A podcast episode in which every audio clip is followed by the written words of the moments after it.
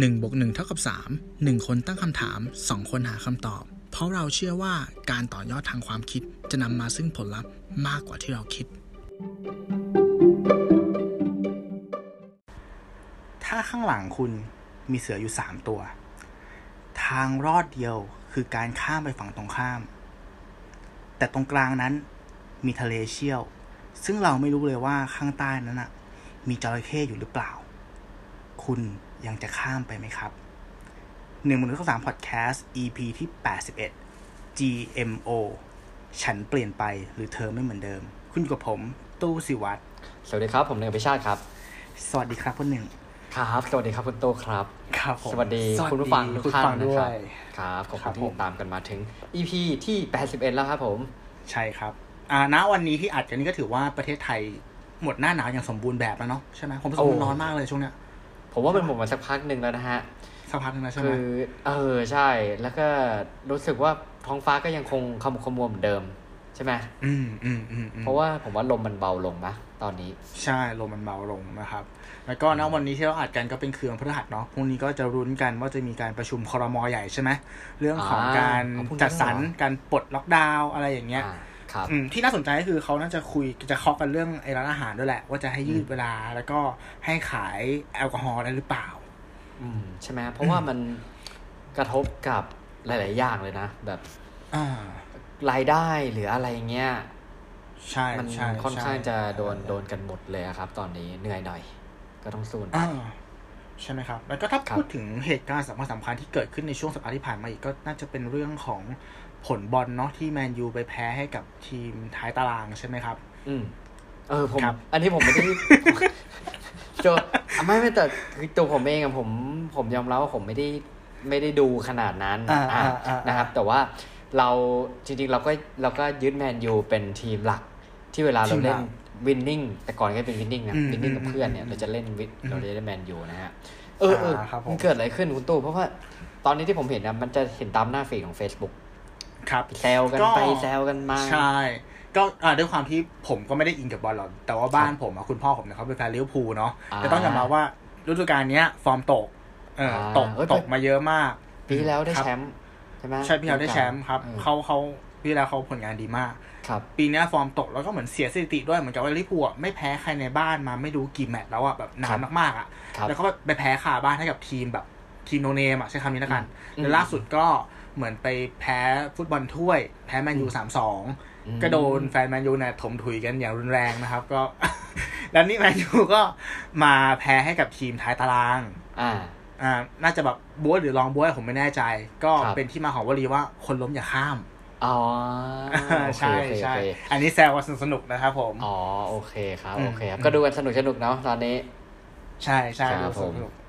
โอเคมาเรามาเข้าท็อปิกวันนี้กันดีกว่าครับครับครับผมที่มาก่อนคุณตู้ทำไมถึงได้ท็อปิกนี้มาคุยกันจริงๆก็ถือว่าเป็นเรื่องที่ค่อนข้างจะไม่ใช่เมนสตรีมเนาะสำหรับสังคมไทยในช่วงนี้เพราะว่า GMO เนี่ยมันเป็นช่วงที่พีคจริงๆที่คนพูดถึงกันเยอะก็คือประมาณ 5-6 ปีที่แล้วนะครับใช่ๆๆมันก็เกี่ยวกับหลายๆอย่างแหละการเข้าร่วมสนธิสัญญานู่นนี่นั่นแต่ว่าเหตุผลที่หยิบยกมาพูดเนี่ยก็คือว่ามีคุณผู้ฟังเนี่ยเขาต้องการอยากให้เราเนี่ยลองพูดถึงประเด็นนี้หน่อยว่าแบบอาจจะไม่ได้พูดในแง่ที่มันโฟกัสมากๆอย่างเช่นพืชผลเกษตรกรแต่ว่าอยากจะพูดในแง่ที่ว่าเฮ้ยการที่เราไปดัดไปเปลี่ยนไปแปลงพันธุกรรมของสิ่งมีชีวิตเนี่ยมันเป็นเรื่องที่ควรหรือเปล่ามาดีเบตกันอะไรประมาณนี้อ๋อโอเคเพราะว่าผมมองว่าจริงๆเรื่องของการเปลี่ยนแปลงพันธุกรรมเนี่ยถ้ามองง่ายๆแบบมองกลับกันอ่ะถ้าวันหนึ่งมีใครที่มาแบบมาเปลี่ยนแปลงพันธุกรรมเราโดยที่เราอาจจะไม่ได้แบบอาจจะไม่ได้เต็มใจเหมือนซีรีส์แบบสมมติเราไปดูซีรีส์เหมือนเวสเวิร์ดใช่ไหมมันมีคนกำลังคอนโทรลเราอยู่จากข้างบน อะไรประมาณนี้ถามว่าเราเต็มใจหรอแล้วเราตะขัดตะขืนได้หรือเปล่าใช่ไหมผมว่ามันเป็นประเด็นที่ค่อนข้างละเอียดอ่อนนะฮะบางครั้งเนี่ยไอการที่เราไปดัดแปลงพันธุกรรมอะไรบางอย่างเนี่ยมันก็จุดประสงค์ลึกๆอาจจะเพื่อช่วยเหลือแบบเผ่าพันธุ์มนุษย์ให้สามารถที่ สุขภาพดีขึ้นอายุยาวขึ้นหรืออะไรต่างๆนานาเงี้ยแต่บางครั้งเราอาจจะไม่ได้ไปถามคนที่โดนแบบเปลี่ยนแปลงพฤติกรรมว่ามันเหมาะสมแล้วหรออะไรเงี้ยก็เลยเป็นเรื่องที่น่ามาคุยกันแล้วพอผมได้ไปค้นหาข้อมูลหรืออะไรเงี้ยแบบคือจริงๆมนุษย์เรานี่ก็แสบนะฮะใช่ไหมไล่ไปเปลี่ยนพันธุกรรมพืชพันธุกรรมสัตว์แล้วผมก็ไปฟังคลิปนึงนะเขาบอกบางทีไอ้การเปลี่ยนแปลงพันธุกรรมเนี่ยบางครั้งเนี่ยมันไม่ได้อาจจะไม่ได้จบแค่ในห้องแลบนะหมายถึงว่าเวลาเราพูดถึงพันธุกรรมเรามักจะพูดถึงแบบภาพห้องแลบใช่ปะแต่ว่าจริงๆแล้วอ่ะไอ้การที่เราเลี้ยงสัตว์บางอย่างแล้วการทำอะไรบางอย่างเพื่อแบบดูตามดีมานด์ว่าสมมุติวันนี้เรื่องที่ผมไปดูยกตัวอย่างนะครับเรื่องของหมาปักมาตอนนี้เลยแล้วกันเรื่องหมาปักเนี่ยคือเหมือนตลาดเนี่ยสมมุติว่าอยากจะได้เทรนอยากจะได้สุนัขที่ตัวเล็กลงเนี่ยเราอาจจะไม่ได้เอาหมาปักไปห้องแลบแต่ว่าเราทำการค่อยๆเลี้ยงเขาค่อยๆฟอร์มเขายังไงก็ได้ให้เขาออกมาในรูปแบบที่มันจะสร้างราคาแบบที่มันจะเป็นที่ต้องการของตลาดโดยหารู้ไม่ถ้าคุณไปดูข้อมูลของหมาปักจริงๆนะครับองค์ประกอบตัวเนี่ยไม่ได้คือมันไม่ได้สมส่วนที่จะเป็นแบบสุนัขปกติขาสั้นหน้าแบบยู่หายใจไม่สะดวกเสี่ยงเป็นโรคง่ายอะไรนู่นนี่นั่นซึ่งมันก็เป็นฝีมือของมนุษย์นี่แหละนั่นแหละครับเนี่ยอันนี้ตัวอย่างที่อ่านมาแล้วก็แบบมันน่ากลัวนะไอการทำอะไรแบบนี้นะครับถ้ามองในแวดนี้มันก็แบบพูดตรงว่าคือใช้คำว่ายังไงดีhow dare you เลยเนาะหมายถึงว่าเราเป็นใครเราถึงสามารถทำอะไรแบบนี้ได้มันเป็นพฤติกรรมที่เหมือนกับว่าเรา acting แบบ as a god เหมือนเราเป็นพระเจ้าใช่ป่ะเราเป็นจุดสูงสุดของห่วงโซ่อาหารแล้วเราจะทำอะไรอย่างนี้กับใครก็ได้หรออันเนี้ยคือใช่เมื่อสัปดาห์ก่อนมั้งผมเพิ่งฟังรายการของ Anecdotal Case อ่ะครับของช่อง Summer Podcast อ่ะมันเป็นเคสนึงก็คือเป็นเคสที่เหมือนคุณพ่อเขาตัดสินว่าลูกสาวเขายังไงเดียผิดปกติแล้วก็ฟันธงว่าเขาจะไม่ให้ลูกสาวเขาเข้าสังคมเว้ยก็เลยใช้วิธีการเลี้ยงลูกแบบเหมือนแบบเลี้ยงในห้องปิดตายมัดอยู่บนเก้าอี้แล้วก็ไม่ให้เจอใครเลยก็กลายเป็นว่าเด็กคนนี้โตขึ้นมาแล้วก็ไม่มีความสามารถในการสื่อสารเข้าสังคมไม่ได้แล้วก็มีรูปร่างเขาเรียกว่าอะไรมีเกสเจอร์ของร่างกายที่แบบเหมือนสัตว์มากกว่าคนครับทำไมฝั่งนี้เรารู้สึกว่าแบบณตอนนั้นที่เรื่องนี้เกิดขึ้นเป็นข่าวใหญ่มากนะครับเป็นข่าวที่แบบใหญ่มากๆแล้วกดดันจนพ่อเขาต้องฆ่าตัวตายเนี่ยมันเป็นเรื่องใหญ่ซึ่งเกิดกับคนคนหนึ่งใช่ป่ะแต่พอมันเกิดกับสัตว์อย่างหมาปักที่คุณหนึ่งบอกเนี่ยครับมันกลายเป็นเรื่องแบบธรรมดาไปเลยเหรอวะใช่เข้าใจใช่ป่ะแบบก็มันน่ารักแล้วบางคนก็ไม่รู้ที่มาด้วยซ้ำใช่ป่ะพอดีงานเยอะขึ้นมันก็มีการผลิตซ้ำทำซ้ำเนาะแล้วก็กลายเป็นเรื่องปกติเป็นนอมกับว่าสังคมไปเลยบางครั้งแบบความต้องการของตลาดเนี่ยมันไปเอื้อให้ผู้ผลิตสมมติฟาร์มหมาเงี้ยยกตัวอย่างก็คือแบบก็ต้องพยายามในเมื่อทำออกแบบนี้แล้วราคาดีคนต้องการเยอะๆเขาก็พยายามทำอะไรโดยอาจจะลืมว่าตัวสุนัขเองอาจจะมีความทุกข์ทรมานอยู่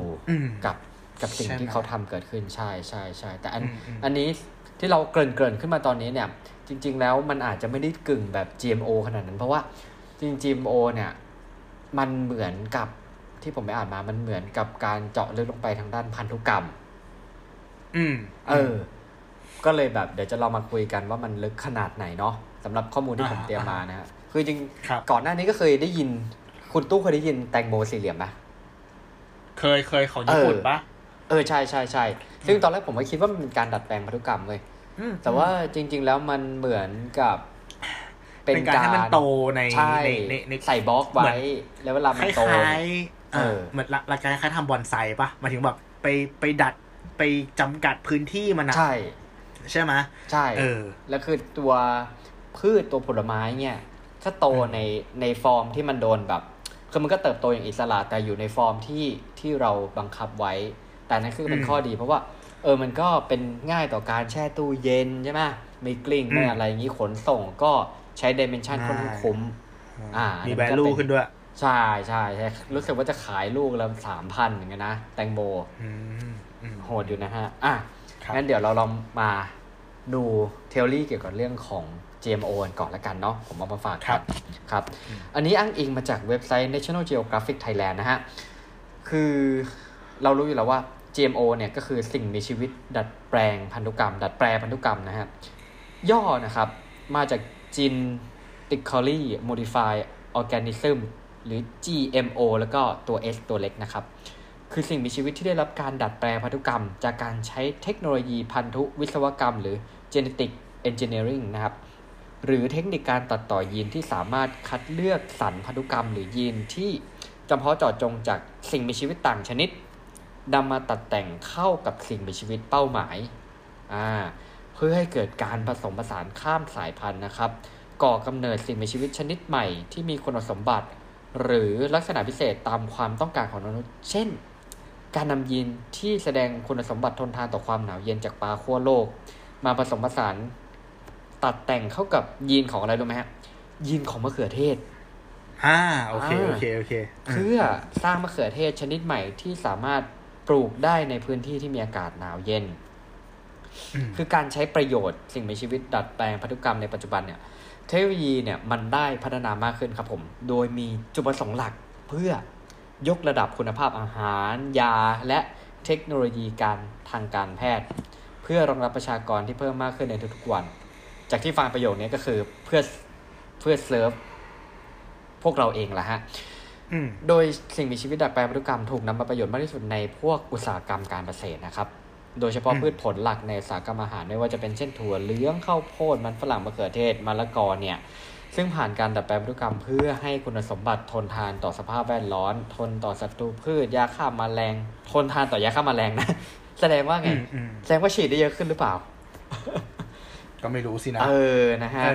หรือแม้แต่ความสามารถในการเจริญเติบโตเร็วขึ้นนะครับในอุตสาหกรรมยาจริงๆก็มีนะฮะ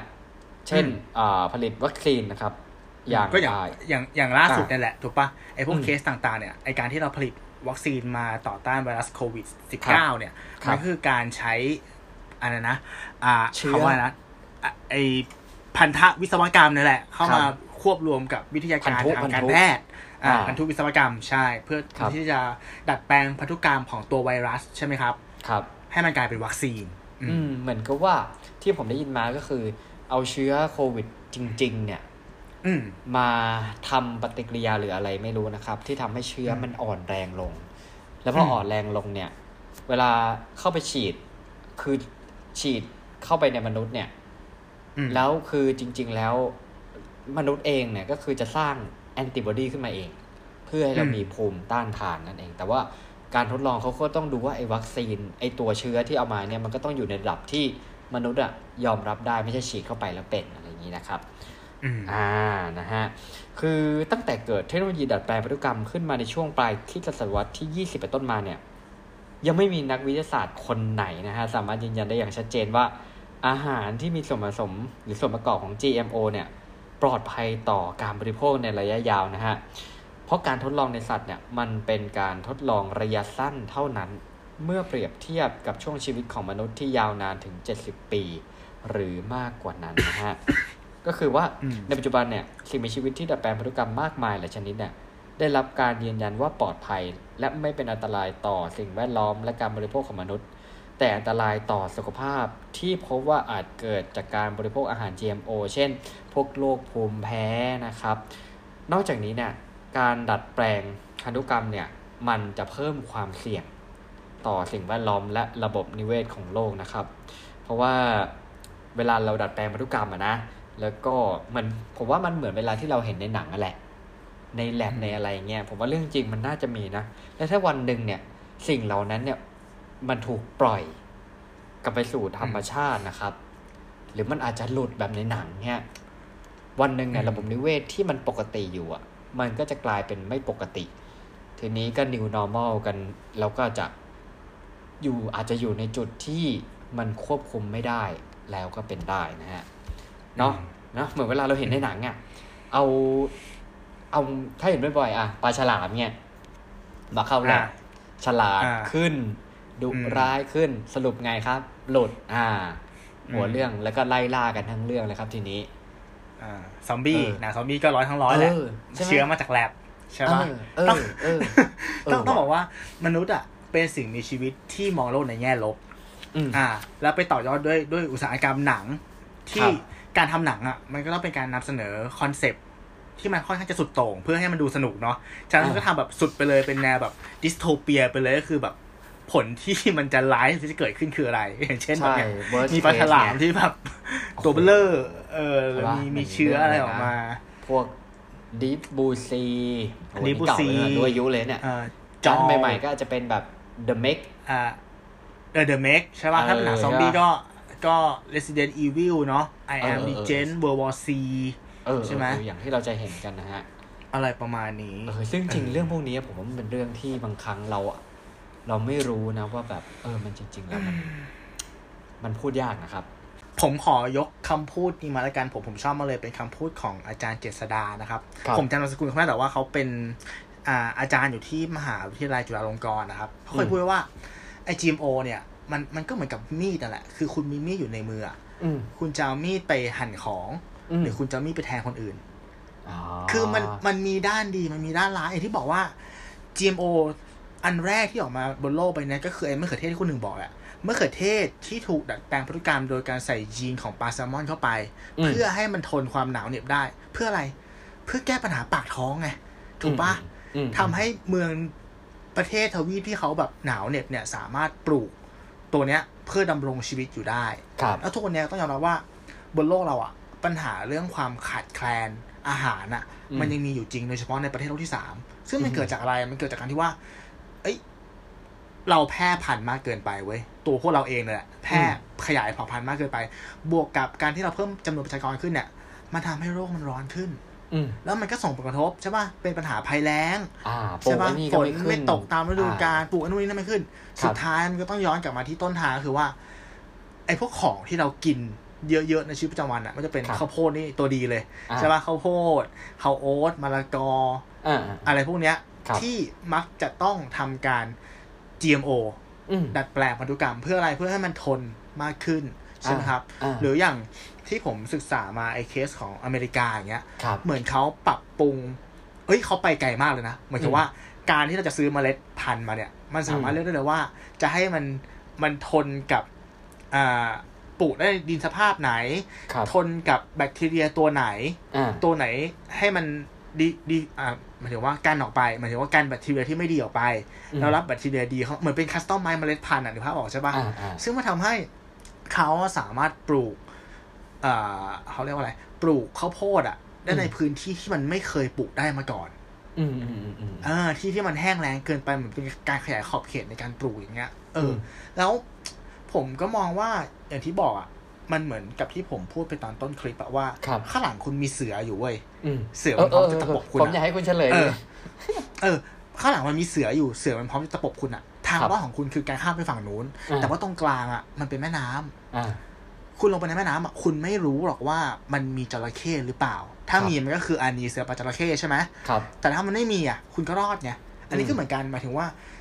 หลายๆครั้งอ่ะเรามักจะไปมองถึงข้อเสียของ GMO มากเกินไปเหมือนกับมองว่าเฮ้ยในทะเลอ่ะมันมีจระเข้แน่นอนแล้วคุณก็ไม่กล้าข้ามไปสุดท้ายคุณก็ต้องมาโนเนกับเสืออยู่ตรงเนี้ยคุณก็ต้องมาต่อสู้กับเสือต้องมาตายเพราะเสือใช่ไหมอย่างเรื่องปัจจุบันอย่างเงี้ยถ้ามันก็เหมือนการแครชชิ่งกันระหว่างความเป็นอนุรักษนิยมเนาะกับความเป็นหัวก้าวหน้าฉันไม่ฉีดวัคซีนมันคือการทำ GMO มันคือการเอาสารเคมีเข้าร่างกายคุณไม่ฉีดคุณก็เสี่ยงไงเข้าใจป่ะคุณไม่ฉีดคุณก็เสี่ยงที่คุณจะป่วยแต่ฉีดก็เสี่ยงคือว่าคุณประเมินความเสี่ยงได้หรือเปล่ามันก็มีแบบข่าวที่มันกับว่าฉีดแล้วเป็นนู่นเป็นนี่ใช่ไม่ปลอดภัยสุดท้ายมันก็ต้องดูที่ตัวเลขนะคนหนึ่งใช่ป่ะซึ่งอย่างที่บอกที่คนหนึ่งเกิดไปตอนแรกอะว่าไอตัววัคซีนเนี่ยก็น่าคุยมันจะมีวัคซีนที่ได้ผลดีกับวัคซีนที่ ได้ผลประมาณสัก 50% ไอ้ตัวที่มันได้ผล 80-90% เนี่ยมันคือการที่คุณหนึ่งบอกเลยว่าทำให้เชื้อมันอ่อนแอลงแล้วส่งเข้ามาในร่างกายในระดับที่ทำให้ร่างกายเนี่ยผลิตภูมิต้านทานออกมาสู้กับมันแต่ไม่มากจนเกินไปถูกป่ะแต่ตัวที่มันได้ผลน้อยๆเนี่ยเขาบอกว่าเขาจะทำการฆ่าเชื้อไวรัสให้มันตายอ่ะแล้วส่งแคสซ่าเข้าไปในร่างกายเอาเหรอเหมือนให้ร่างกายรู้ว่าเฮ้ยมันมีไอตัวลักษณะแบบนี้อยู่นะแล้วอาจจะเข้ามาสิ่งแปลกปลอมซึ่งร่างกายมันรับรู้เว้ยแต่มันรู้ในแบบที่ว่าสมมติถ้าเป็นการลบอ่ะเหมือนฝั่งตรงข้ามส่งศพทหารที่ตายแล้วมาเหมือนว่าจะมีค่าศึกมานะแต่เราไม่รู้ไงว่าค่าศึกมันแข็งแรงขนาดไหนมันก็เลยทำให้ไอวัคซีนตัวเนี้ยมันได้ผลแค่แบบ 50-60% เนี่ยสุดท้ายมันก็คือแบบการ take risk ที่คุณสามารถทำได้ว่าคุณมองมันในแว่นแบบไหนถูกป่ะครับใช่ไหมGMO คุณมองในแว่นแบบไหนถ้าคุณเป็นผู้บริโภคที่มีกำลังซื้อคุณมีกำลังซื้อมากพอที่จะเลือกอาหารที่แบบเป็น GMO กับอาหารที่เป็นออร์แกนิกสมมติมันแพงกันเท่าตัวนึงคุณโอเคที่จะจ่ายราคาที่แพงกว่าเพราะคุณแต่งสุขภาพที่ดีมันก็โอเคแต่ถ้าคุณหาเช้ากินข้ามมาใช่ป่ะแต่ถ้าคุณเป็นเกษตรกรที่ต้องประสบปัญหากับภัยแล้งทุกปีอ่ะคุณจะใช้เมล็ดพันธุ์ปกติที่แบบปลูกขึ้นมาไม่อาจจะหายไปครึ่งนึงหรือจะตายทั้งไร่เลยหรือว่าใช้เมล็ดพันธุ์ GMO มันอยู่ที่ว่าเรามองมันในแว่นไหนเนาะอันนี้ไม่รวมถึงแบบใช่ป่ะถ้าพูดถึงในมุมสเกลที่มันใหญ่ขึ้นอ่ะไอ้ GMO เนี่ยมันไปถึงขั้นที่ว่าถ้าคุณทำ GMO อ่ะคุณจะส่งประเทศไหนได้บ้างใช่ป่ะประเทศไหนส่งได้ประเทศไหนส่งไม่ได้มันมีเรื่องกฎหมายระหว่างประเทศอ่ะที่แบบมันก็ต้องดิสคัสกันเนาะอย่างเช่นสมมติคุณหนึ่งกับผมเนี้ยทำฟาร์มข้าวโพดเหมือนกันแต่ผมทำเป็นแบบเป็นข้าวโพดที่เพื่อผลิตเพื่อไปเลี้ยงสัตว์สมมตินะแต่คนหนึ่งทำข้าวโพดอัดกระป๋องขายแช่ในน้ำเกลืออย่างเงี้ยตลาดก็ต่างกันละกฎของการปนเปื้อนจีโมก็ต่างกันละก็เผื่อทะเลาะกันเองด้วยนะถูกป่ะมันมีหลายแว่นหลายมุมมากเลยนะ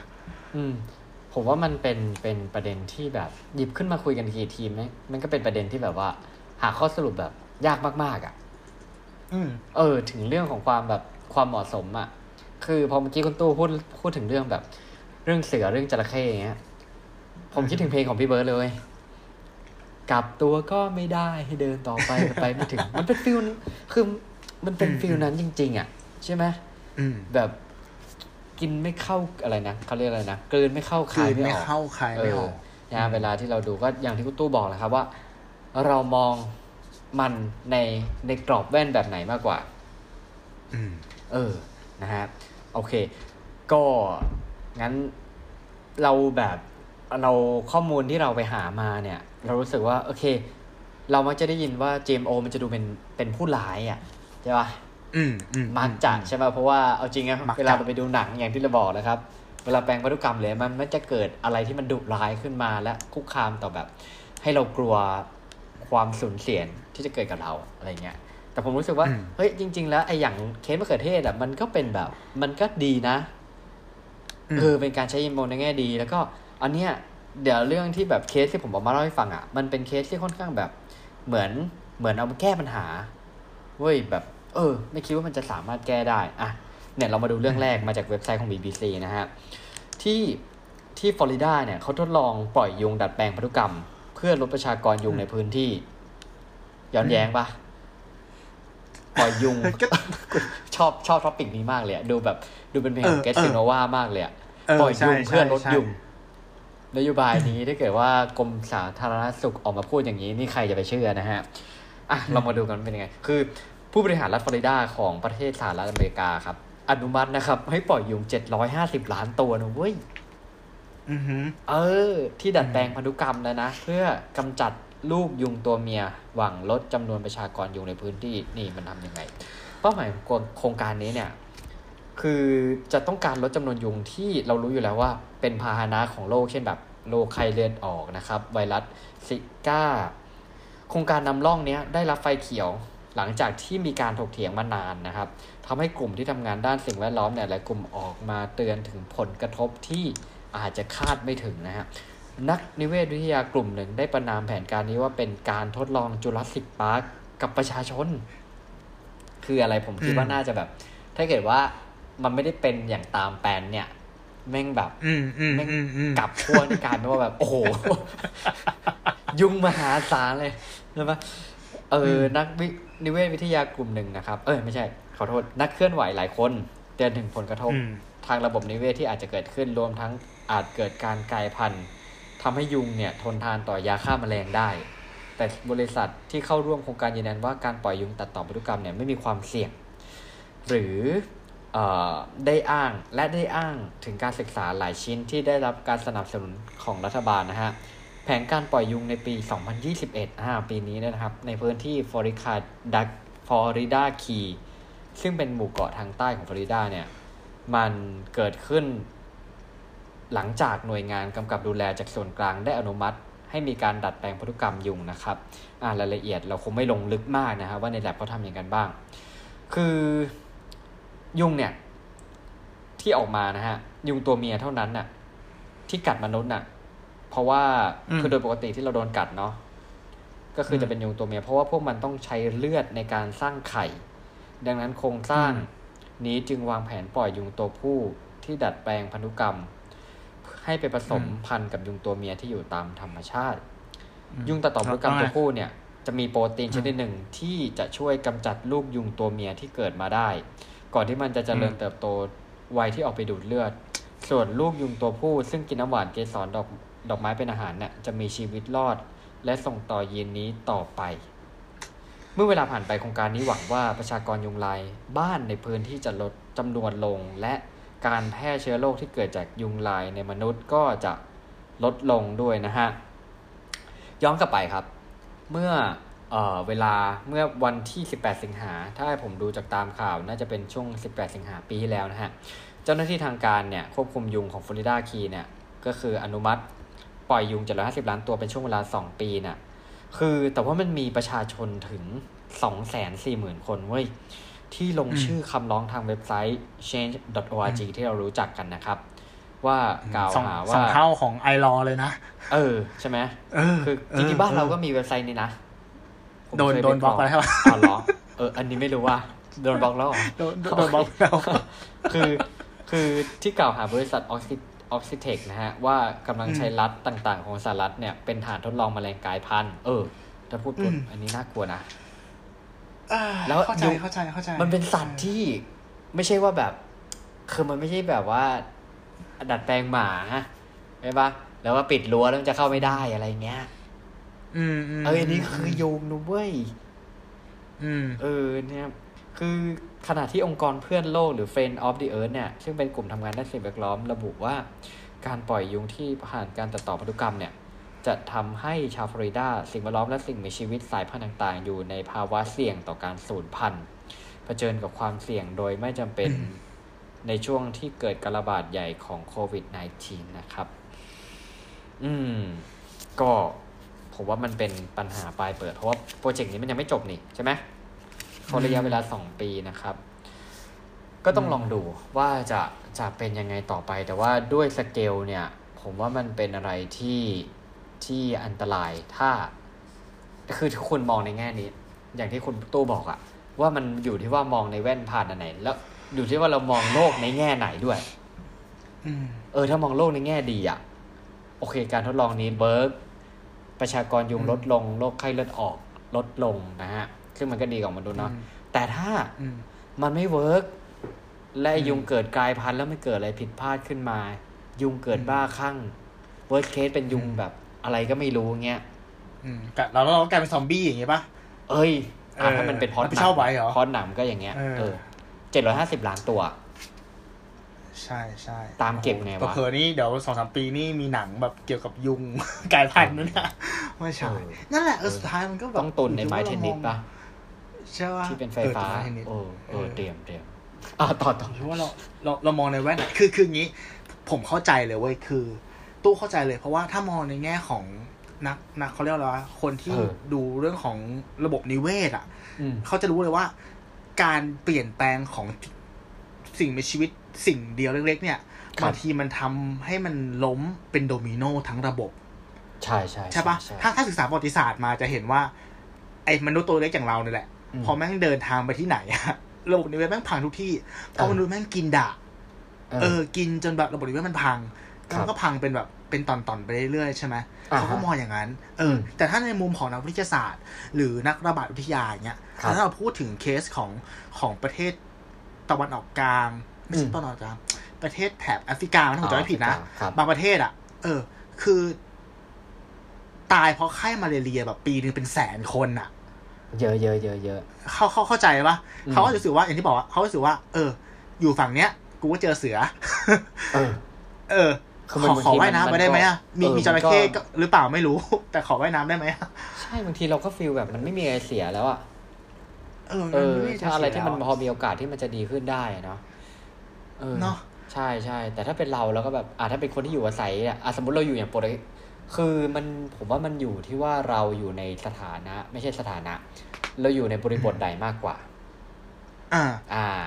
แต่มันก็เป็นใช่ๆมันก็เป็นเขาเรียกว่าอะไรมันเป็นการดีเบตที่มันเฮลตี้นะเพราะหมายถึงว่าทุกคนรู้หน้าที่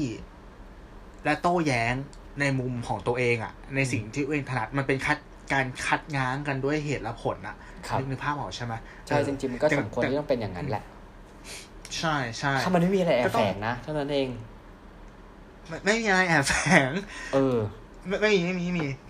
แค่ต้องดูว่าในแต่ละบริบทมันควรใช้การ management แบบไหนสมมติถ้าเป็นแบบ war time ใช่ป่ะเหมือนถ้าสงครามอย่างเงี้ยเราจะใช้แว่นของหมอได้ไหมการทำสงครามโดยที่อยากให้มีการสูญเสียน้อยที่สุดถามว่าเราจะชนะสงครามหรือเปล่าครับก็คงไม่ถูกไหมก็คงไม่ว่ะมันอยู่ที่ว่าเป็นแว่นไหนเพราะถ้าเราบริหารด้วยความเป็นผู้นำอย่างเงี้ยบางทีมันจะต้องมีการเสียสละทหารบางจุดเสียเมืองบางเมืองใช่ป่ะเพื่อให้ได้ผลลัพธ์ที่แบบเราเป็นผู้ชนะแต่ถ้าเราอยู่ในเมืองที่เราต้องเสียไงใช่ป่ะมันบอกว่าใช่เรื่องยุงถ้าเป็นมันบอกเรื่องยุงแล้วบอกว่าเราอยู่ฟลอริดาอย่างเงี้ยแล้วอยู่มีคนมาปล่อยยุงในเมืองเรา750ล้านตัวซึ่งแบบแล้วกูทำไงได้บ้างวะก็ปกติกูก็อยู่อย่างปกติสุขอะไรเงี้ยใช่ใช่ไหมอุตส่าห์แบบว่าอุตส่าห์ไม่ให้เหลือน้ำนองไว้ในทางเท้าหรืออะไร ใช่ไหมเหมือนสมัยเราเรียนเด็กๆต้องปิดฝาตุ่มนะครับอะไรนู่นนี่นั่นแล้วลุงไงมาปล่อยยุงบ้านกูจ้าอะไรอย่างงี้ก็นั่นแหละครับ Open End Open End จริงเหมือนมันอาจจะเป็นวิธีที่ productive ที่สุดก็ได้แต่แค่ว่ามันก็เสี่ยงมากๆเหมือนกันใช่ปะใช่เหมือนเอาจริงผมว่ามันแบบมันลิงก์ไปถึงแบบทฤษฎีต่างๆที่เราอาจจะไม่แบบว่าคืออย่างโควิดแรกๆเนี้ยผมถึงขนาดผมเคยแบบเราก็เคยได้ยินข่าวว่าอันเนี้ยคือบางครั้งแบบมันเป็นเชื้อที่ตั้งใจปล่อยมาหรือเปล่าเพื่อถึงเวลาทำให้เกิดการขายวัคซีนหรือเปล่าบางคนอาจจะพูดอย่างนั้นอันนี้คือมันก็ไม่มีใครตอบได้ใช่เข้าใจใช่ป่ะมันก็นานาจิตตังว่ะโอเคงั้นมาด้วยคำถามที่ว่าคนหนึ่งครับอันนี้ถามให้หนักหัวเข้าไปอีกเนาะอย่างที่บอกว่าเฮ้ยการที่เรามาถึงจุดนี้ได้การที่มนุษย์มันสามารถเติบโตอย่างก้าวกระโดดได้ครับมันเพราะว่าการมีอยู่ของเทคโนโลยีถูกปะใช่ตั้งแต่ปฏิวัติอุตสาหกรรมปฏิวัติวิทยาศาสตร์มาเนาะแค่ไม่กี่ร้อยปีเนี่ยเราก้าวกระโดดมากอันนี้ก็เหมือนกันการทำ GMO มันคือการย่นระยะเวลาคือปกติแล้วเราสิ่งมีทุกอย่างมันสามมันคือทางลัดมันสามารถวิวัฒน์ตัวเองได้ตามธรรมชาติแต่ว่าอาจจะใช้เวลาเป็น10ปี50ปีหรือ100ปีถูกปะแต่การทำ GMO เนี่ยมันย่นระยะเวลาให้เหลือเพียงแค่แบบ5ปีหรือ10ปีโดยที่ได้ผลลัพธ์แบบก้าวกระโดดแต่ก็อย่างที่ว่าแม่งโคตรขัดกับหลักศีลธรรมเลยแบบเฮ้ยมึงเป็นใครวะมึงมาแทรกแซงมึงมาแทรกแซงการมีอยู่ของสิ่งมีชีวิตที่ต่ำกว่ามึงได้ไงวะในขณะที่เราควรเรียกร้องความ private แต่เราก็แทรกแซงใช่ไหมมันนั่นแหละก็แล้วมันถูกมันควรไม่ควรอันนี้ผมไม่ประเด็นนี้ละเอียดอ่อนครับคุณตู้ครับเราก็พูดยากเนาะใช่ไหมแต่ว่าอย่างที่ผมยกเรื่องของสุนัขพันธุ์ปักตอนที่เปิดรายการเนาะคือจริงๆแล้วไอ้ที่ไปฟังมาเนี่ยเขาย้อนกลับไปตั้งแต่สมัยแบบนานมากๆแต่ก่อนนะครับที่เราแบบเราอาจจะอยู่กันในป่าหรืออะไรเงี้ยตามยุคสมัยก่อนเนาะเขาบอกว่าสุนัขเนี่ยจริงๆจุดเริ่มต้นเนี่ยถ้าจำไม่ผิดน่าจะมาจากหมาป่าเว้ย ใช่ไหมป่าแล้วดูในความมาไกล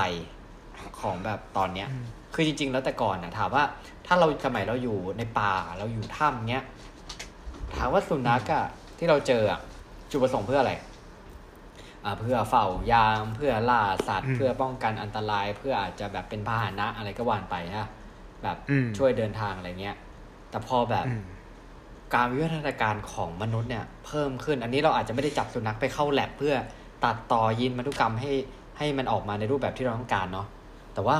มันเกิดอาจจะเกิดจากการผสมพันธุ์ของหลายๆสายพันธุ์เข้าด้วยกันทำให้มันเกิดแบบความเปลี่ยนแปลงทางตัวพันธุกรรมของมันอะทำให้ตอนนี้มีกี่พันมีอะไรก็ว่ากันไปมันเป็นการผสมข้ามสายพันธุ์เนาะใช่ไหมเหมือนมันก็ไม่ถึงกับเหมาะสมนะถ้าใช่มันอย่างที่ผมเคยบอกว่ามันเคยมีไอเนี่ยไอการตั้งต้นของการทำธุรกิจอุตสาหกรรมไก่อ่ะเหมือนมันเอาไก่ที่อ้วนกับไก่ที่วิ่งช้าที่สุดมาผสมพันธุ์กันอ่ะก็ได้ไก่อ้วนๆที่แบบวิ่งไม่เร็วแล้วก็แบบมีไขมันมีเนื้อเยอะนึกภาพออกใช่ป่ะอย่างนั้นมั้ยคือเหมือนกับเหมือนเป็นการปรับแต่งโดยใช้คำว่าไงอ่ะอาจจะไม่ถึงขั้นเข้าแหละกึ่งธรรมชาติแต่ก็มึงก็คือแทรกแซงไงถูกป่ะแทรกแซงเขาอยู่ดีเนาะคือผมว่าด้วยสัญชาตญาณของแทบจะว่าสิ่งมีชีวิตทุกชนิดอะไรเงี้ยมันก็คือเรื่องของการเอาตัวรอดถูกต้องไหมแต่ว่าใช่ตอนนี้เราไปแบบไปจัดการหลายๆอย่างในชีวิตแบบสมมติในชีวิตสัตว์อะไรเงี้ยเพื่อที่จะแบบเพื่อให้เอาตัวรอดแต่ว่าคนที่รอดคือเราป่ะวะใช่ไหมอย่างที่คุณตู้บอกเรื่องของไก่เรื่องอะไรคือโอเคมันจะได้มีเนื้อเยอะด้วยเวลาสมมุติเวลาเราจับเงี้ยมันก็จะได้แบบวิ่งช้าๆอะไรก็ว่ากันไปซึ่งผมไม่แน่ใจว่าถูกไหมนะแต่ว่าถ้าในมุมมองที่ดูเนี่ยมันคือแบบประมาณเนี้ยใช่ซึ่งถ้าสิ่งที่คุณหนึ่งพูดอ่ะมันว่ามันจริงอ่ะนะบอกว่าสิ่งมีชีวิตต้องใช้สัญชาตญาณใช้ทักษะพวกตัวรอดใช่ป่ะแล้วคุณหนึ่งบอกว่าหมามาจากหมาป่าสมมตินะแปลว่าเมื่อก่อนอ่ะทักษะที่มันต้องมีคือความดุร้ายแล้วก็ใช่ป่ะมันก็ออกล่าเหยื่อใช่ไหมแต่ตอนนี้ทักษะสำคัญที่มันต้องมีคืออะไรคือต้องทำตาแป้วหน้าหงอเชื่อฟังใช่ป่ะการสุนัขแบบต้องทำตาปิบๆคือทำแล้วเหมือนเราจะสงสารมันอะเราจะแบบโอ้น้องแล้วก็ให้อาหารมันดูดิทักษะมันเปลี่ยนไปมากๆเลยนะเหมือนเราทำให้มันกลายเป็นสัตว์อีกชนิดนึงเลยอะถูกป่ะใช่ก็อาจจะเพื่อความอยู่รอดเนี่ยแบบทำอย่างนี้แล้วทำอย่างนี้แล้วได้อย่างนี้อะไรก็ว่านไปเนาะนั่นแหละครับมีเคสมาเพิ่มเติมอีกนะฮะอันนี้เนี่ยคุณตู้เลยไหมฮะว่าเส้นใยที่แข็งแกร่งที่สุดในธรรมชาติคืออะไรเส้นใยที่แข็งแกร่งที่สุดในธรรมชาติเหรอครับครับมาฮะเดี๋ยว EP นี้จะไม่จบครับต่อใยแมงมุมเอาจริงเหรออ๋อในธรรมชาติในธรรมชาตินะฮะมีความแข็งแกร่งนะครับคือมันบางมากสังเกตว่าเวลาสมมุติบางมากแต่ฝนตกเนี่ยก็ยังแบบมันก็ยังสามารถที่จะทนลมทนฝนได้นะบางทีอ่ะครับใยของพวกนั้นมีประโยชน์อย่างมหาศาลในอุตสาหกรรมการผลิตนะครับแต่ว่าถ้าเราจะทำฟาร์มแมงมุมขึ้นมาจริงๆเนี่ยก็คงไม่เข้าท่าเพราะมันต้องใช้แมงมุมกว่า1ล้านตัวและต้องทำการเก็บเกี่ยวตลอด4ปีเพื่อให้ได้พรมจากใยแมงมุมผืนเดียวนะฮะขนาด 11x4 ฟุต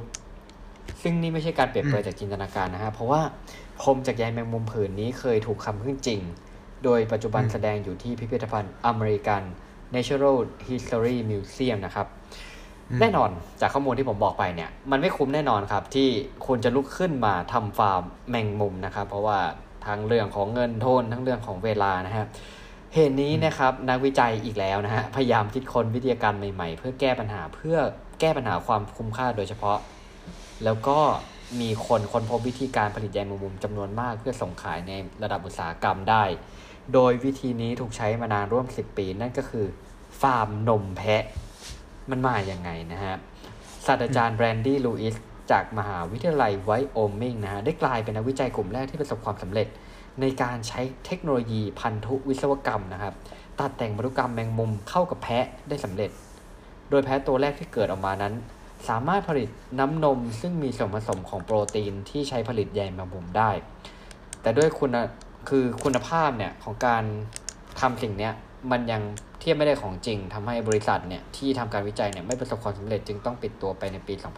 2009 แต่ว่าศาสตราจารย์คนนี้เนี่ยเขายังไม่ล้มเลิกครับเดินหน้าศึกษาและทำฟาร์มต่อจนประสบความสำเร็จเพิ่มคุณภาพให้เทียบกับของจริงได้ซึ่งตอนนี้ถูกนำไปใช้จริงแล้วในหลายอุตสาหกรรมคือโดยกระบวนการตัดต่อพันธุกรรมเนี่ยมันเริ่มจากการนำยีนที่ควบคุมการผลิตใยของแมงมุมมาตัดต่อเข้าไปใน DNA ของแพะขั้นตอนนี้เนี่ยถูกทำตั้งแต่แพะยังเป็นแค่ไข่ในมดลูกของแม่แพะนะฮะก็คือนำนิวเคลียสและโครโมโซมออกจากเซลล์ไข่แล้วก็นำโครโมโซมที่ตัดต่อใส่แล้วเข้าไปแทนนะฮะอันนี้คือกระบวนการเนาะผมไม่ลงลึกแล้วกันแต่ว่าการรีดนมหนึ่งครั้งเนี่ยเมื่อผ่านกระบวนการแยกส่วนแล้วจะมีโปรตีนใยแมงมุมอยู่ประมาณ30กรัม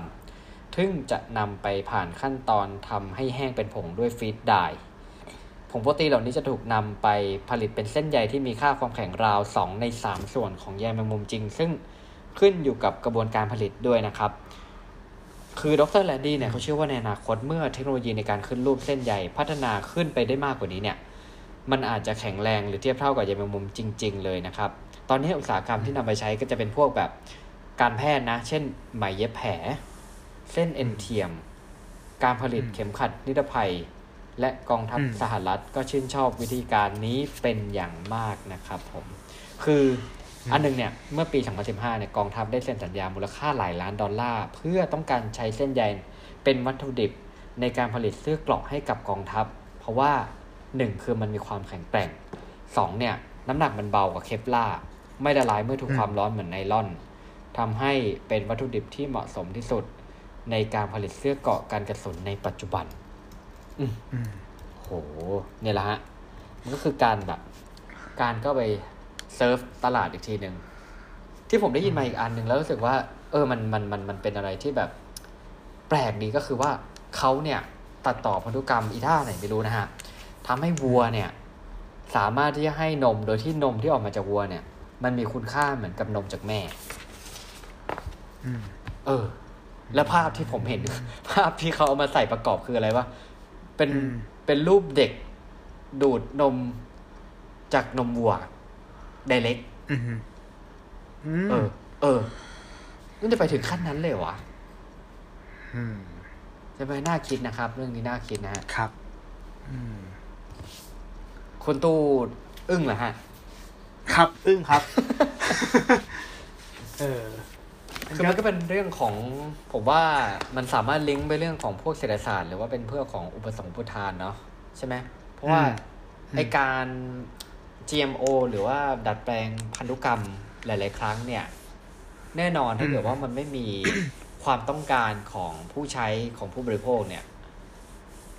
บางครั้งนักวิทยาศาสตร์เขาก็คงไม่หาทำเพื่อที่จะสร้างถูกต้องหรือดัดแปลงอะไรสักอย่างที่มันบิดเบี้ยวตามธรรมชาติออกมานี่จริงๆมีแบบเยอะแยะเลยนะแบบว่าหมูเรืองแสงได้อย่างเงี้ยก็มีนะเราจะเคยได้ยินมันคือมันเกิดขึ้นมาเพราะต้องการตอบเพนพอยต์อะไรบางอย่างของผู้บริโภคหรือว่ามันเกิดขึ้นมาเพราะว่าเขาคาดการณ์ว่ามันจะมีเทรนตรงนี้มันทำรอไว้อะถูกป่ะใช่ครับทำรอไว้ถึงเทรนในอนาคตเนาะสุดท้ายแล้วอะถ้ามาคุยกันอะคิดว่าเรามองว่า GMO อะต้องมีอยู่แหละเพราะมันก็คื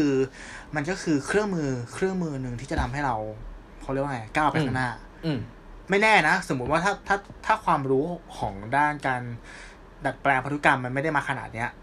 ตอนนี้วัคซีนอาจจะยังไม่เกิดก็ได้ถูกป่ะวัคซีนโคโรนามันใช่ก็ใช่ป่ะคือเราก็ไม่รู้หรอกว่าไอ้ของที่เราเคยมองแบบมันแย่ณวันนึงอ่ะมันอาจจะเป็นทางออกของไครซิสบางอย่างก็ได้อะไรอย่างเงี้ยก็เป็นต้องยอมรับว่าใช่ไหมตอนนี้มันก็เป็นเหมือนอัศวินม้าขาวนะอะไรแบบนี้สิ่งที่ทำให้เราอยู่ร่วมกับมันได้ผมมองว่ามันคือการวิ่งให้ทันของคนกลไกอื่นๆที่จะมาครอบไอ้การทำ GMO มากกว่าอย่างเช่นอะเรกูเลเตอร์อย่างเงี้ยคุณออกกฎหมายยังไงใช่ปะคุณมีบทลงโทษหนักแค่ไหนถ้าเกิดว่าไอ้ค่าที่เขาส่งมาให้เนี่ยมันไม่ได้ตามมาตรฐานแล้วมันทำให้เกิดอันตรายกับผู้บริโภคสมมติถ้าเป็นของกินอะเนาะหรือว่ามันมีการตรวจสอบ tracking กับมัน transparent แค่ไหนใช่ป่ะเราสามารถรู้หรือเปล่าว่าที่คุณเคลมเนี่ยมันคือจริง อะไรแบบเนี้ยแล้วก็ทุกครั้งภาครัฐหรือหน่วยงานที่เกี่ยวข้องเนี่ยเข้าไปตรวจสอบได้ว่าไอ้การทดลองเนี่ยมันอยู่ในกรอบที่เขาแจ้งมาแล้วตอนแรกจริงอยู่ในวัตถุประสงค์อย่างนั้นจริงๆไม่ใช่เหมือนกับว่าบอกว่าจะทำอย่างนึงสุดท้ายแล้วแบบเหมือนจะทำไวรัสที่เปลี่ยนให้คนกลายเป็นซอมบี้อะไรอย่างเงี้ยแบบในหนังนะแต่ว่าจริงๆแล้วมันไม่หนังเลยบางทีในหนังเนี่ยมันก็บางอย่างมันก็ไม่เกินจริงด้วยใช่ไหมผมเชื่อนะบางอย่างไม่เกินจริงจริงไม่แน่ใช่ป่ะเพราะมันว่าโลกนี้มันยังมีการทดลองอะไรหลายๆอย่างที่เรายังไม่รู้ว่ามันมีใช่ก็ไออย่างวันนี้ผมขอยกมาเรื่องผมฟังพอดแคสต์ของช่อง Mission to the Moon นะครับเขามีการเอาข้อมูล insight เรื่องของโต๊ะประธานาธิบดีมาแชร์ให้ฟังก็คือสมัยที่คุณทรัมป์ยังอยู่เนี่ยบนโต๊ะแกเขาจะมีปุ่มอยู่ในกล่องสี่เหลี่ยมเป็นปุ่มสีเขียวอยู่ข้างๆตัวเนี่ยเป็นข้อมูลที่เพิ่งหลุดมาจากที่แกหลุดจากตำแหน่งเว้ยเหรอแล้วมันนี่คุณรู้หรือยังรู้แล้วโอ้ปุ่มสั่งไดเอทโค้กแม่ไม่ฮาเลยอ่ะฟังอยู่พอดีวันนี้ทำงานก็เลยได้ฟังแต่รายการเขาดีจริงใช่ไหมใช่เขาดีจริงใช่ครับคือคุณทำเขาติดไดเอทโค้กกันเนาะก็เลยต้องมีปุ่มแบบเหมือนปุ่มกดเรียกเซอร์วิสใช่ป่ะให้เอาไดเอทโค้กมาส่งให้หน่อยอะไรใช่คือตอนแรกผมก็นึกว่าแบบตอนแรกผมคิดไปถึงแบบปุ่มนิวเคลียร์วะคือแบบไม่พอใจอะไรแบบสั่งได้เลยซึ่งแบบไม่เหมาะสมสำหรับอยู่กับโดนัลด์ทรัมป์นะครับเพราะว่าขนาดมือถือเนี่ยการพิมพ์อะไรลงไปเนี่ยคือมันรวดเร็วมากจนแบบถ้ามีปุ่มนิวเคลียร์อยู่ตรงนั้นผมว่าแกจะตบเล่นได้ง่ายๆไม่เอาไม่พูดน่ากลัวน่ากลัวครับโอเคคนหนึ่งหมดยังครับมีอะไรไหมผมก็ประมาณนี้ครับสำหรับ EP นี้จริงๆก็อยากจะให้เป็น EP แบบคุยกันสนุกสบายๆนะครับคุยไปคุยมาผมรู้สึกว่าเฮ้ยเป็น EP หนึ่งที่ค่อนข้างมีความกิ๊กหน่อยๆหรือว่ามันจะเป็นเรื่องที่เราไปแตะกับทางวิทยาศาสตร์ด้วยนะฮะอะไรประมาณนั้นใช่แต่ก็อยากเอามาแชร์กันหรือถ้าจริงๆถ้าคุณผู้ฟังมีแบบมีการดัดแปลงหรือการ GMO อะไรที่น่าสนใจก็ลองมาแชร์ให้เราฟังก็ได้นะครับเพราะว่าบางอย่างที่ไปอ่านเจอมาเนี่ยเรารู้สึกว่าเฮ้ยเดี๋ยวนี้วิวัฒนาการหรือว่าการจับแพะมาชนแกะเนี่ยมันไปได้ไกลถึงขนาดนี้เลยเหรอใช่ไหมนะครับแต่ว่าอย่างไรก็ตามถ้าผมอยากจะให้ผมฝากทิ้งท้ายไว้ผมรู้สึกว่าอย่างที่คุณตู้พูดอะเรื่องของ GMO อะมันก็อาจจะจำเป็นที่ยังจะต้องมีอยู่เลยเนาะเพราะว่ามันเป็นหนึ่งในวิวัฒนาการของเราเพื่อความอยู่รอดแต่ว่าอย่างไรก็ตามเนี่ยผมว่าสิ่งหนึ่งที่มันน่าจะต้องเป็นเทรนด์หรือตีคู่กันมาก็คือเป็นเรื่องของศีลธรรมในการที่เราจะทำอะไรสักอย่างอะไรเงี้ยถ้าไม่ต้องมองไปถึงเรื่อง GMO เนี่ยอย่างช่วงหลังเนี่ยสินค้าบางตัวหรือว่าเวชสำอางบางชิ้นเนี่ยเขาก็ต้องมีการเคลมว่าไม่มีการทดลองกับสัตว์หลายๆอย่างเนี่ยผมว่าเรื่องนี้มันจะเป็นซึ่งถ้าเราสามารถที่จะนำเอามาประยุกต์ใช้กับการดัดแปลงพันธุกรรมหรือ GMO ได้โดยที่เราทำลายระบบนิเวศนะฮะหรือว่าเกิดการเปลี่ยนแปลงกับระบบนิเวศน้อยที่สุดที่มันสมควรจะเป็นเนี่ยมันก็น่าจะเป็นเรื่องดีกว่าแน่นอนก็ที่จะฝากไว้ก็ประมาณนี้ครับผมครับผมคุณหนึ่งพูดได้ใจมากเลยอ่ะมันหมายถึงว่าการที่มันมีคนที่ยืนอยู่สองฝั่งกันเนี่ยมันเป็นเรื่องดีเนาะที่บอกว่ามีการคานกันงัดกันของเหตุผลแล้วผมรู้สึกว่าคนที่ต่อต้านเนี่ยบางทีมันจะเป็นการตบไดเรคชั่นของการพัฒนา GMO เนี่ยให้มันเป็นทางที่มันถูกมันควรละกันใช่ป่ะสมมุติว่าถ้าเราลงเรื่องของการไม่เบียดเบียนสิ่งมีชีวิตใช่ไหมครับเราจะเห็นการทำ GMO ที่เน้นไปในทางการทดลองกับพืชหรืออาจจะเป็นการทดลองกับเนื้อที่เพาะในแลบใช่ปะหมายถึงว่าเราไม่จำเป็นต้องไปฆ่าชีวิตใครถูกไหมเราก็แค่สังเคราะห์มันขึ้นมาอะไรอย่างเงี้ยให้มันเป็นอะไรที่แบบเป็น non living creature อ่ะคือสิ่งไม่มีชีวิตอ่ะสิ่งมีชีวิตที่ไม่มีชีวิตอ่ะที่เราสร้างขึ้นมาเองอ่ะไม่ได้มีความเจ็บปวดอะไรอย่างเงี้ยผมว่ามันก็ชีวิตที่ไม่มีชีวิตชอบสิ่งที่ไม่มีชีวิตผมว่ามันก็ดูไม่ได้โลกสวยแต่รู้สึกว่าฟังแล้วมันดูลื่นหูขึ้นเยอะอ่ะครับผมที่เราจะรู้ว่าไอ้สิ่งเนี้ยมันเกิดจากการพัฒนาที่ไม่ได้ไปฆ่าชีวิตใครเลยอ่ะ เนาะจริงครับเห็นด้วยครับผมก็ประมาณนี้ก็เป็น EP ที่เราก็ตอบคำถามด้วยคำถามปลายเปิดอีกทีเนาะว่าคุณผู้ฟังคิดเห็นยังไงเหมือนกับเป็นการโยนไอเดียมากกว่าให้แบบไปคิดต่อยอดกันเนาะว่าคิดยังไงกับเรื่องนี้นะครับก็ประมาณนี้สำหรับ EP นี้ครับผมสามารถรับชมรายการของเรานะครับได้ใน Podcast Channel ทุกช่องทางไม่ว่าจะเป็น YouTube Spotify Apple Podcast Podbean Anchor แล้วก็เพจของเราครับใน2แพลตฟอร์มก็คือ Facebook กับ Blogdit ถ้ามีคำถามคาใจหรือมีข้อติชมอะไรก็ inbox มาคุยกันได้นะครับสำหรับสัปดาห์หน้าจะเป็น EP หัวข้อเกี่ยวกับอะไรก็เดี๋ยวรอรับชมรับฟังกันนะครับสำหรับวันนี้ผมตู้ศิวัตรผมเนยวิชาติครับสวัสดีครับ